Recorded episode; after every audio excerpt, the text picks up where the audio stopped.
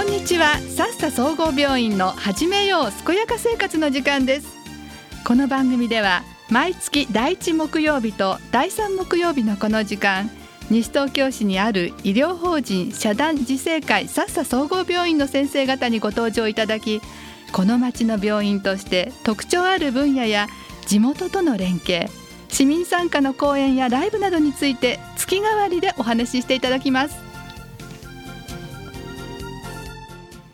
今月はさっさ総合病院名誉院長整形外科医師の渥美隆先生にご出演いただいています。渥美先生よろしくお願いいたします。はいよろしくお願いいたします。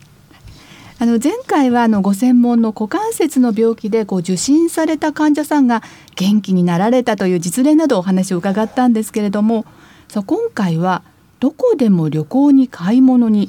股関節の病気痛みの診断と治療についてお話を伺います。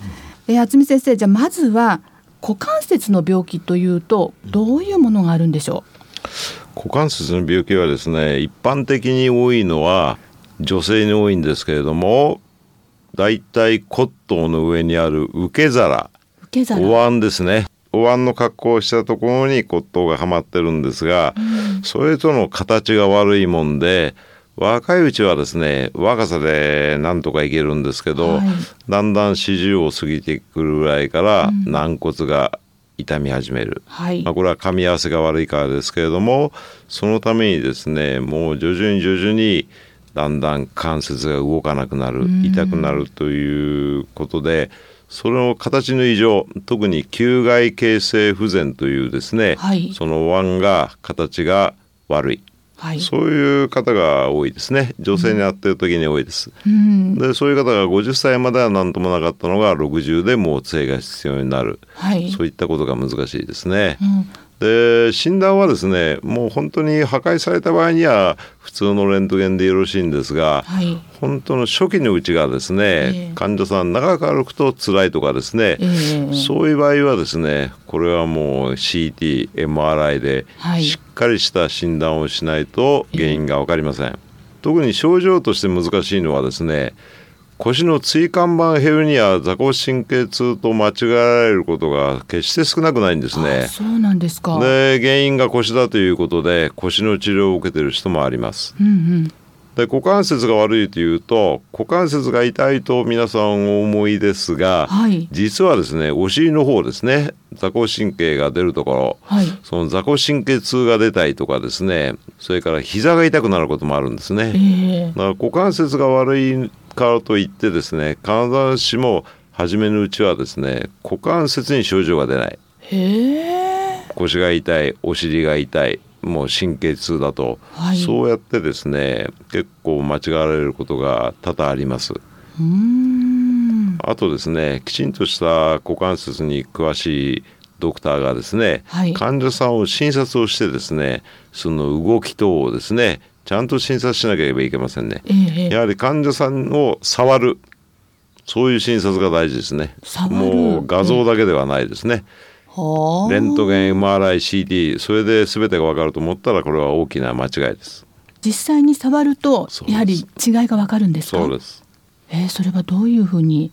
いやこれはもうレントゲンは骨しか映りませんから、はい、で MRI は逆に骨は分かりにくいこともあるしですね。やはり押してどこが痛い等ですねそれから動きとかですね、はい、それはきちんと見なければいけませんね。ただそれはまあかなり難しい部分なんでかなりしっかりした股関節に詳しいドクターが診察しないとわからない部分ですね。うん、あとあですね診断した後はまあ治療ということになるんですけれども。治療はですね若年の方思春期から20代30代人工関節には若すぎるという方特に大腿骨頭壊死のですね手術はですね私新しい手術を開発してるんでですね、はい、それがまあ全国から患者さんがいらっしゃるのと全国の大学並びに大学の関連病院から多数の方が紹介でいらっしゃってます、はい、ただ手術が大変難しすぎてですね、まあ、1回見たからできるという手術ではありません。ただ笹でもですね6月にテキサス大学の教授が勉強に来てますし、はい、あと多摩総合の部長とかですね。もう琉球大学。もう私赴任して4月の半ばから仕事を始めてますけど、えもう45人の方が勉強に来てます。でその骨を切って治すということはですね、はい、これはですねもう再生医療ですね、えー、死んだ骨がもう一度生き返る軟骨も元気になる、はい、これはもう再生医療と言っていいと思います。えー若い方には非常に大事な手術ですね。その骨を切って治すのがこの新しい手術、あの開発された新しい手術ということなんですね。まあ、これは九州大学の私の恩師の名誉教授が考えられた手術をですね、私がさらに発展させてですね、えー、もう重症な方も本当に治せるというところまで持っていった手術ですね。へえ、それでいろんなあの遠くからも先生方が勉強に来られるということなんですね。はい、うん。えー、それではじゃあこの辺で、えー、先生のリクエスト曲をまあご紹介したいんですけれども、まあ、今回もボサノバを、えー、おかけしたいと思います、えー、曲目はセルジオ・メンデスでマッシュケナダです。お送りしたのはセルジオ・メンデスでマッシュケナダでした。さあ、えー、これからは、えー、後半に入ります、え先生あの機能を回復するためのこう手術、まあ、いろいろあると思うんですけれどもその手術の流れについて教えていただけますか、うんまあ、50代からですね大変困ってる方の中に末期変形性股関節症がございますけど、はい、やっぱりそのような疾患にはですね人工股関節が非常に大事な手術です。先生その末期変形性股関節症ってどんな病気なんですか？まあ、変形性股関節症というのはあの多いのはあの膝が痛い方多いですね、はい、高齢になって。そういう方はあの年齢で軟骨が傷んでくるわけですね、はい、で軟骨がすり減ってでさらには軟骨がなくなって骨も影響を受けて骨に穴が開いてきますね、で末期変形性股関節症というのはですね最初は形が軽く悪かっただけな状態それがだんだんだんだん軟骨がすり減ってずれていって、えー、今度骨と骨がぶつかるんですね。そうすると今度骨に穴も開いてきます。なるほど。で変形性股関節症でもですねもう完全にまあ行くところまで行ってしまった最後の状態ということで、ええ、もうこれは辛くて動かせない歩けないという状態ですね。で当時動きも悪くなってですね股関節というのはあの曲げる方屈曲と言いますけど、はい、だいたい130度は曲がるんですが今度は30度ぐらいしか曲がらない。いや実際股関節30度しか曲がらないとですね、え、かなり辛いですね。さらに痛い、そういう状態です。でしっかりした手術をすることによってまあ本当にお話ししたようにゴルフでも何でもできるようになるわけですが、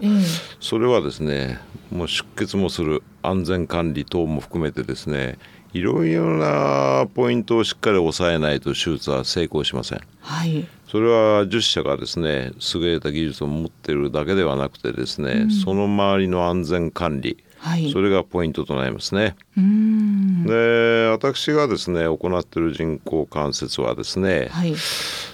一つはあの MIS というですね小皮節、まあ、小さく切ってですね、はい、そして中の筋肉靭帯も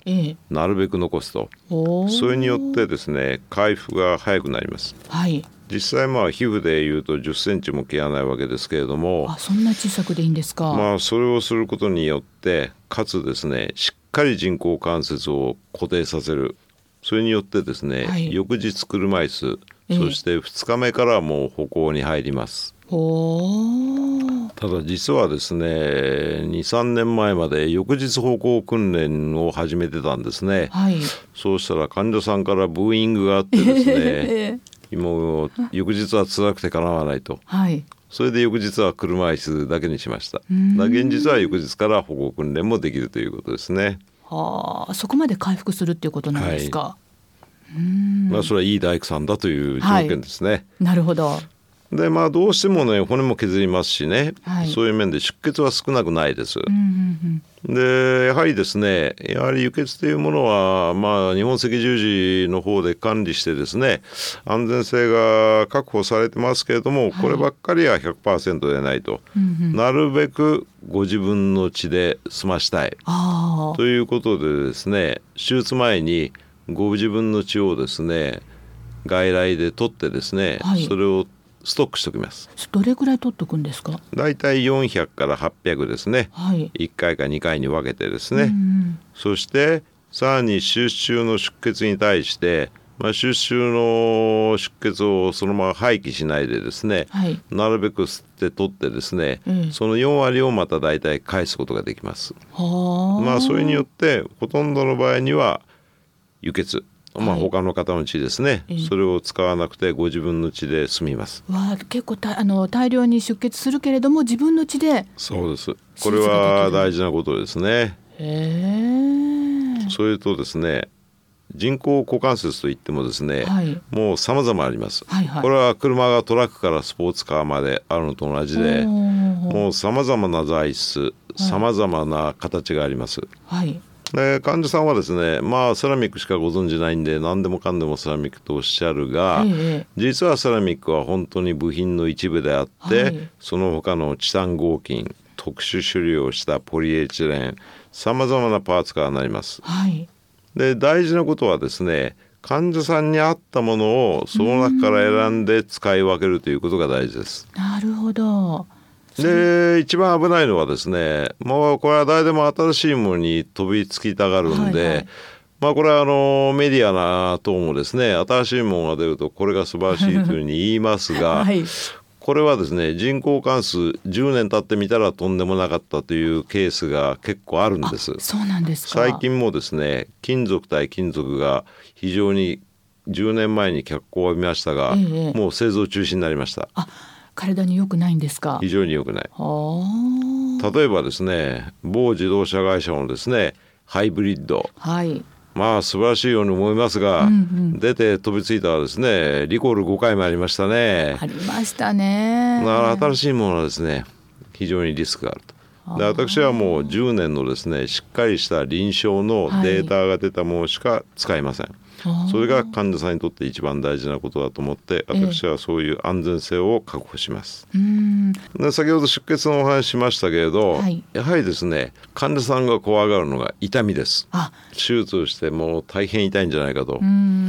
でさっさ病院のはですね麻酔科の先生が硬膜外麻酔が非常にお上手で硬膜外麻酔、はい、はい、背中からですね全身麻酔プラスですね背中から神経の前に脊髄の前にチューブを置いてくるんですね、はい、そうすると手術の後にそこから薄い麻酔が入るんですよ。そうするとですね手術の後本当に痛くないんですねまあ、これはあの麻酔の高度な技術なので、はい、ササビンの麻酔の先生は大変お上手なんで患者さん術後ですね本当に辛いということがないんでこれは素晴らしいことだと思いますね。そうですね。あと大事なことはね全ての手術ですけど感染ですね。はい、例えば水傷をしたってそこから菌が入ったら海が出ますね。人工感染感染が起こったらそれは抜かなきゃいけない、はいはい、これはもう大変なことなんですでそれに対してですねやはりあの宇宙服みたいな格好でですねそれをもう手術しております。やはり私の汗一つ、はい、もう髪のゴミ一つそれが患者さんにかからないとそういう状況で手術をしてます。非常に大事なことですね。感染対策。まあこれは全ての手術ですけど特に人工関数は感染するとですね、はい、もう抜かなければいけないこともあって大変です。まあ、合併症として感染以外に気をつけなきゃいけないのがですね静脈血栓症というのがあります。はい、でこれはまあ皆さんに分かりやすく理解していただく例えとしてはエコノミークラス症候群ですね。えーでエコノミークラス症候群成田のクリニックに年間300人も受診してるんですね。でそれがですね手術をすることによってどうしても足の血の巡りが悪くなる、はい、で静脈に血が固まる。そしてそれがですね肺に飛ぶとですねこれはまた問題となるんですね。えーだからそれを注意するという点が非常に大事でこれは血液検査でですね D ダイマーというものがあるんですけど、はい、それである程度把握することができます。で手術前にもうその D ダイマーも測定します。はい、でその異常値がある人は手術前から検査をします。うんうん、で異常値がない方もですね手術の後にそれを調べる。はい、さらに手術中にですね反対側の足にポンプをつけます。ポンプですか？そしてですね空気を入れて圧迫してですね血の循環をですね良くします。はい。そして手術が終わった後は両方につけてですねさらに、まあ、一晩ずっと寝てらっしゃるわけですけれど、その一晩の間もですねそれで刺激することによってですね、はい、血の巡りを促進してですねその静脈血栓症を予防します。これは人工関節で非常に大事なポイントの一つですね。なるほどそうですか。で手術の後はあとはですねまあ、お話したように翌日車椅子、はい、で2日目から歩いてですね大体もう元気な方は2週間もかかんないで帰れますね。あそんな早く帰れるんですか、うん、まあ小さな杖1本だけで帰れます、でもう1か月ぐらいで杖外しても大丈夫ですね。すごいですね。あと大事なことはですね、はい、もう成長期に股関節を患って足が2センチ短いとかですね、はい、それから50ぐらいから悪くなって60で本当に短くなってしまったという方いらっしゃいますね。えー、で人工関節はですね足の長さをですね元に戻せるんですね。えどういうどういうこと一番しっかりしたいい位置にもともと正常な位置に人工関節を設置していますけれども、はい、そこをはめ込んであげるわけですね。それで足りないとこがあったらですねご自分の取った骨をそこに移植、はい、組織移植ですね。そうすると植えた骨がまた生き返るんですね。はあ、そういうことによってですねこれはまあ難しいんですよ、はい、手術としては。本当に破壊のひどい方は手術が難しいですが、うん、それでもそれをやることによって足の長さが元のようになってですねそれまで2センチ3センチの差があった方がですねもうほとんど差がなくてですね、ええ、もう箱もなくですね快適に歩けるようになりますね。はあ、まあそれぞれの技術は難しいんですけど、うん、それをしっかりやることによってですね患者さんが快適になると。まあ、特にお話したように女性にとってはですねおしゃれは命でございますので、はい、そうですね。そういう面でですね、えー、皆さん本当に若返って生き生きされてますね。へえそうなんですか。いやそれは本当に貴重なお話ですね。ただ患者さんどうしても手術に対して不安がいっぱいですから、今お話したようなですねこういった手術というものを理解していただいて、かつ安全性かつどういうことをやるのかっていうことをですねやはりきちんと医師が説明してですね、はい、患者さんが理解することによってですね、うん、患者さんの気持ちも前向きになりますし、はい、不安が少しでも少なくなればとそれが大事だと思いますね。うん、なるほどそうですか。まあ、こうしたあの渥美先生のお話が聞ける特別企画講座が、えー、この度開かれるということなんですよね。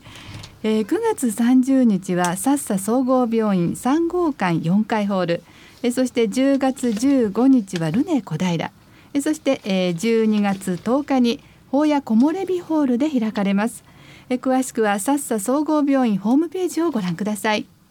え渥美先生本日はどうもありがとうございました。どうもありがとうございました。この番組は医療法人自生会さっさ総合病院の提供でお送りしました。